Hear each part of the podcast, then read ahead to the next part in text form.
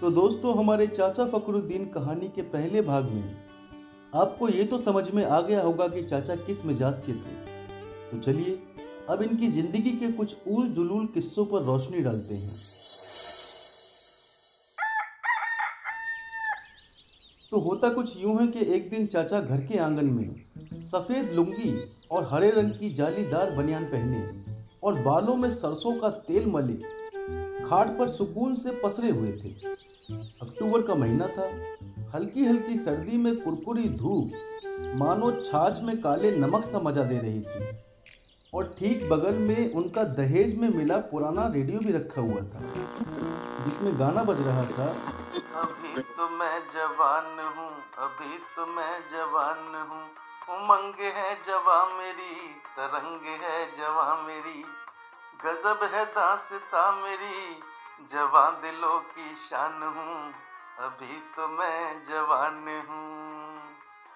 चाचा गाने में इस कदर खोए हुए थे कि उन्हें चाची की आवाज़ तक ना सुनाई थी फिर थोड़ी देर बाद अचानक से रेडियो बंद हो गया। चाचा ने छोटी छोटी झुर्रियों वाली आँखें मलते हुए देखा तो चाची हाथ में बेलन पकड़े, आँखों में अंगारे भरे। गुस्से से आग बबूला, उनकी छाती पर खड़ी हुई और बोली वाले दिन, पूरा दिन यूँ इंसान खाट पे पड़ा रहता है। खाट ना हो गई, सुसरी कवर हो गई। ना घर का होश, ना बीवी बच्चों का। सारा दिन पान खाना और ये कम्बकत मारा पौपो रेडियो बजाना। और इतना कहकर चाची ने गुस्से में रेडियो उठाकर दीवार में दे मारा। अब रेडियो के उर्जे पुर्जे फर्श पर इस कदर बिखर गए। मानो डॉक्टर ने शरीर का पोस्टमार्टम कर दिया हो। ये देखकर चाचा झल्लाते हुए बोले अरे बेगम है या शैतान की फूफी जले दो जग की आँच में बेगैरत औरत, रेडियो तोड़ दिया मेरा ससुरी। हाँ हाँ मैं तो दो जग की आँच में जलूँगी। खुद को देखा है चमकादड़ की बाजी से जन्मे चौकट इंसान। ये सुन चाचा ने दांतों को मीसा और मुँह से पान थूकते हुए बोले, ज़िंदगी जहन्नुम हो गई मेरी, इस औरत से निकाह करके। बता, क्या हुआ? छह घंटे से दुबे टेलीकॉम की बूथ पर फ़ोन आ रहा था। चिल्लाते चिल्लाते फेफड़े हाड़ी खा गए।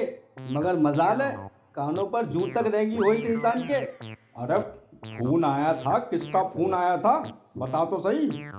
फैजल भाई का फ़ोन आया था। असगर की तबीयत खराब है बहुत ज़्यादा। घर चलना है। हम्म, हम्म, आए दिन कोई ना कोई नाटक कभी कुछ कभी कुछ। चाचा ने गुस्से में अपना कुर्ता झाड़ा और बड़बड़ाते हुए सीधा गुसल खाने में घुस गए और थोड़ी देर बाद चाची के साथ बस अड्डे की ओर निकल पड़े और ससुराल के लिए चल गए।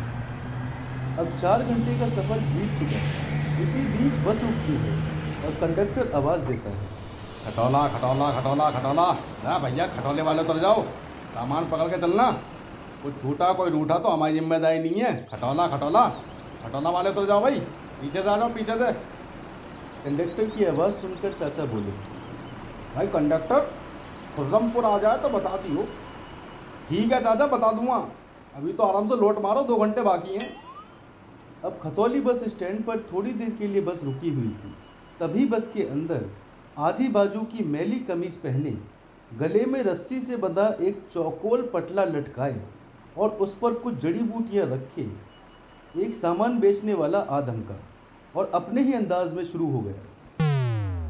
मर्ज हो चाहे कोई, दवा है बस एक, पठान हो या शेख सबके मर्ज की होगी देख रेख मर्रा में जहर, मचा देगा कहर, सांस का हो रोग या हाजबे में रोग, सब होगा ठीक मांग नहीं रहा भीख, छोटी सी सी पाँच रुपये बड़ी सी सी दस रुपये रोग मिटाओ, मौज उड़ाओ, रोग मिटाओ, मौज उड़ाओ। बीबी ले लो बाजी ले लो चचा ले लो चाची ले लो उस सेल्समैन पर जब चाचा की नज़र पड़ी तो वो धीमी सी आवाज़ में अपनी बेगम से बोले "हम्म, अब बेगम रुखसार अरे देखियो मुझे ही कम दिख रहा है ये सच में आज़म हलवाई का लौंडा है. एक एक मिनट देखन तो ना लग तो हो ही रहा है। हाँ हाँ ये तो ये तो सोहेल है। आज़म हलवाई का लोंडा है। अच्छा जी। आज़म तो बहुत तकबर काटा है अपने लौंडे का। कि शहर में डॉक्टर लौंडा है, फलना है डिमकाना है, लाखों कमावे। ये तो ससुरा चूरन बेच रिया। अब घर लौटन दे मुझे। ससुरे आज़म की ऐसी फिरकनी सी बनाऊँगा। शर्म के मारे बिल बिल आ जाएगा देखिए तू अब। आज़म चाचा के मोहल्ले में रहने वाला, उनका हम उम्र पड़ोसी था। जिसे अपने बेटे के डॉक्टर होने का बहुत घमंड था। वहीं चाचा का बेटा पेशे से एक मामूली सा ड्राइवर था। इसीलिए चाचा आज़म से और उसके बेटे से रश किया करते थे। और अब तो उन्हें आज़म की धोती खोलने का इतना बड़ा काम मिला तो भला चाचा क्यों चुके है सफ़र ख़त्म हुआ और बस पहुँच गई चाचा की ससुराल, यानी खुर्रमपुर। खुर्रमपुर खुर्रमपुर खुर्रमपुर। ओ चाचा उठ जा आलिया तेरा खुर्रमपुर। मेरे तो बाप का खुर्रमपुर है ना। या फिर मैं दहेज में लाया है इसे। बोल तो ऐसे रिया। अरे चाचा चैंट कैसे रिया? नू ही बोल दिया। उतर जा अब। अब ठीक है भैया उतर जा रहे हैं। हमें कौन सा तेरी बस में two B H K flat बनाना? चलो बेगैरत लोग आई। आलिया तेरा मई का उतर। मेरे से ना ज़्यादा चुतर पंचायत ना किया करो। किसी दिन बिरयानी में जहर गेर दूँगी। पड़ा जाएगा कुचला सांप सा बुरा। ज़िंदगी में कम जहर घोल रखा, जो बिरयानी में भी देवेगी। चलो, ज़्यादा मत बोला। चाचा और चाची लड़ते झगड़ते बस से उतरते हैं। अब बस स्टैंड से चाचा की ससुराल महज पंद्रह मिनट की दूरी पर थी। दोनों ने सामान उठाया और चल पड़े ठिकाने की ओर। और चलते चलते चाचा को अचानक से कुछ ख्याल आया और बेगम से बोले, अरे, सुन मेरी बात, तू जा, मैं थोड़ी देर खेत से होके आ रहा हूँ। तुम्हारी तो हगासी खत्म ना होती कभी। पूरे दिन बस खाना और निकालना। बड़ा चली जा यहाँ से, क्यों मरने को हो रही है? ठीक है, मैं तो जा रही हूँ, मारो दहाड़ यहीं पे। अब चाचा की बेगम सामान पकड़े घर की ओर निकल पड़ती है और घर पहुँच जाती है। और इसके दस मिनट बाद चाचा भी घर पर आ जाते हैं और घर वाले उनकी मेहमान नवाजी में लग जाते हैं। अरे जन्नत! अरे जीजा आलिए जीजा। अरे बैठो, जीजा जी, बैठो बैठो बैठो। आओ आओ आओ। अरे जन्नत अरे सरवत वरवत लेके आ भाई जीजा आए अरे आ रही हूँ अभी। जरा जल्दी करो भाई। अरे जीजा जी बैठो बहुत दिन बाद दिखाई दिए आओ बैठो बैठो बैठो। और इसके बाद चाचा अपने रुबाबी अंदाज में बोलते हैं। और भाई फैजल क्या कैसी तबीयत है आज घर की? क्या हो गया? कोई कुछ ना जीजा जी बस फैक्ट्री में काम कर रहा था तो मशीन की गर्मी सर चढ़ गई। अच्छा जी चलो ध्यान रखो। और ये लो ये सपड़ी ले जाओ, बालक खा लेंगे। अरे, इतनी सारी सपड़ियाँ क्यों लिया है जीजा जी? खामे खा खर्चा कर दिया। अरे, कोई बात ना भाई। बालकों के लिए क्या पीछे देखने? ले जा, ले जाओ लो। जाओ। अब बातचीत करते करते लगभग रात के आठ बज जाते हैं और खाने का समय हो जाता है। वैसे तो चाचा पीने पाने के शौकीन नहीं थे, लेकिन मुफ़्त की मिल जाए तो कभी कभी एक आधा पैक टिका लिया करते थे। बस इसी बीच उनके बड़े साले फैजल ने कह दिया जीजा, ना हो तो एक पौवा लिया हूँ दो दो पैक मार लेंगे दोनों जीजा साले। देख ले भाई, वैसे तो मैं पीऊ ना हूँ, पर तू कह रहा तो एक आधा टिका लूँगा। अब खाने का समय हो चलता है, और चाचा अपने साले के साथ दो दो पैक मार लेते हैं, और कुछ नशे में आने के बाद फिर बोलना शुरू करते हैं। भाई फैजल, वैसे तो पूरा मोहल्ला मुझे सेठ कहवे तू तो नहीं बोला, तेरी जीजा की पूरे शहर में। पर मैं भाई फजलू, तुझे बहुत मानूँ। अल्लाह कसम, जिगर का टुकड़ा है तू मेरा। और तेरे अलावा मुझे अपनी पूरी ससुराल में कोई अच्छा भी ना लगता। तू ही बढ़िया लगा है सब में। बहुत बढ़िया बहुत बढ़िया आदमी है तू। जीजा, तुम भी तो मेरा फेवरेट ही जीजा हो। मैं भी बाप दाखिल मानूँ तुम्हें। ये लो, एक कोरमा सालन ले आया मैं तुम्हारे लिए खाओ तुम्हारे लिए बनाई है स्पेशल। वो सालन तो बहुत ज़ोर की बनी है। थोड़ी हड्डी वाले चार छः पीस और गिर दियो इसमें, मज़ा सा आ जाएगा। अब दोनों जीजा साले पीकर सेट हो जाते हैं।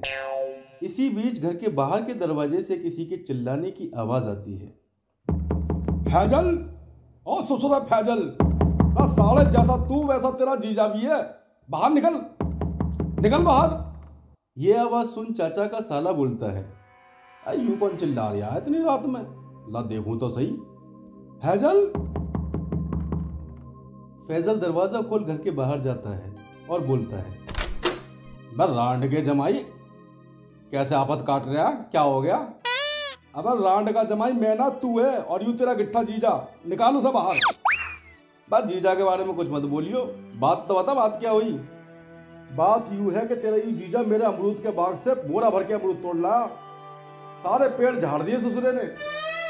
बस पागल हो गया क्या? वे तो पैसे देकर लाए अमरूद। पैसे दे के न लाया, मेरे बाग से लाया चुरा के। चोरा साला यू ऊपर से छोटा लौंडा बैठा, बाग में देखभाल के लिए उसे ही पीट डाला उसने। बाहर निकाल जीजा को अपने। ये आवाज़ सुनने के बाद चाचा, उनकी बेगम और घर के दूसरे लोग बाहर आते हैं और चाचा बोलते हैं। अबे, इतना क्यों बिलबिला रही है? अमरूद ही तो तोड़े हैं तेरे। किडनी थोड़ी ना निकाल ली। अबे, खुरपी जैसे मुँह के आदमी कंजरपंती की भी हद हो गया भैया। साले इतना शौक है ससुराल वाले को अमरूद खिलाने का तो खरीद के खिलाता ना। चोरी करके क्यों लाया? बस ससुरे टेंटुआ पकड़ लिया तो कब्र की रात तक भी ना छुड़ा पाएगा। बतासे सा मसल दूँगा, झांट बराबर ना तू मेरे। इतना पैसा है मेरे धौड़े तेरे जैसे सोन ने बाग समेत खरीद लूँगा। जानता ना फकरुद्दीन नाम है मेरा। हाँ ससुरी के इतना पैसा तभी तो चोरी करके लाया अमरूद तू। इस बीच उस बाग वाले की और चाचा की हाथापाई होने लगती है। तभी उनका साला और घर के बाकी लोग बीच बिचाव करते हैं। हट चल, छोड़ छोड़ छोड़ छोड़। छोड़ दो गोलेवाल बता, मर जाएगा। छोड़ छोड़। मार दूँगा आज इसे। आज ये तेरा जीता बचेगा ना, मेरे हाथ से। अब टैटुआ काटूँगा इसका साले का। ए पीछे हट हट मार कर दिखा मार दिखा। अरे फकरुद्दीन नाम है मेरा तू, मार। ए हट मेहमान मेहमान छोड़ो छोड़ो छोड़ो जीजा छोड़ो हटो मेहमान छोड़ो रे पीछे हट जाओ जाओ जाओ तुम भी जाओ क्या मुँह लग रहे हो साले के इसके चूतिया के वाह मैं क्यों मुँह लगूँगा इसके अमरूद लिए तो पैसे ले ले बता कितने पैसे हुए ससुरे तेरे फकरुद्दीन नाम है पैसे की कोई कमी ना है पैसे बता कितने हुए बता पैसे दो सौ रुपये हो गए, पूरे दो सौ रुपये ला निकाल निकाल दो सौ रुपये मेरे। रुक अभी रुक तू बेटा। अभी रुक जा। फकरुद्दीन नाम है मेरा। रुक जा। फैजल, ला निकालिए दो सौ रुपये इसके मुँह पे मार साड़े के। मैं घर जाकर तुझे मनी ऑर्डर कर दूँगा। पर अभी दे दे तू। मुँह पे मार इसके पैसे। निकाल।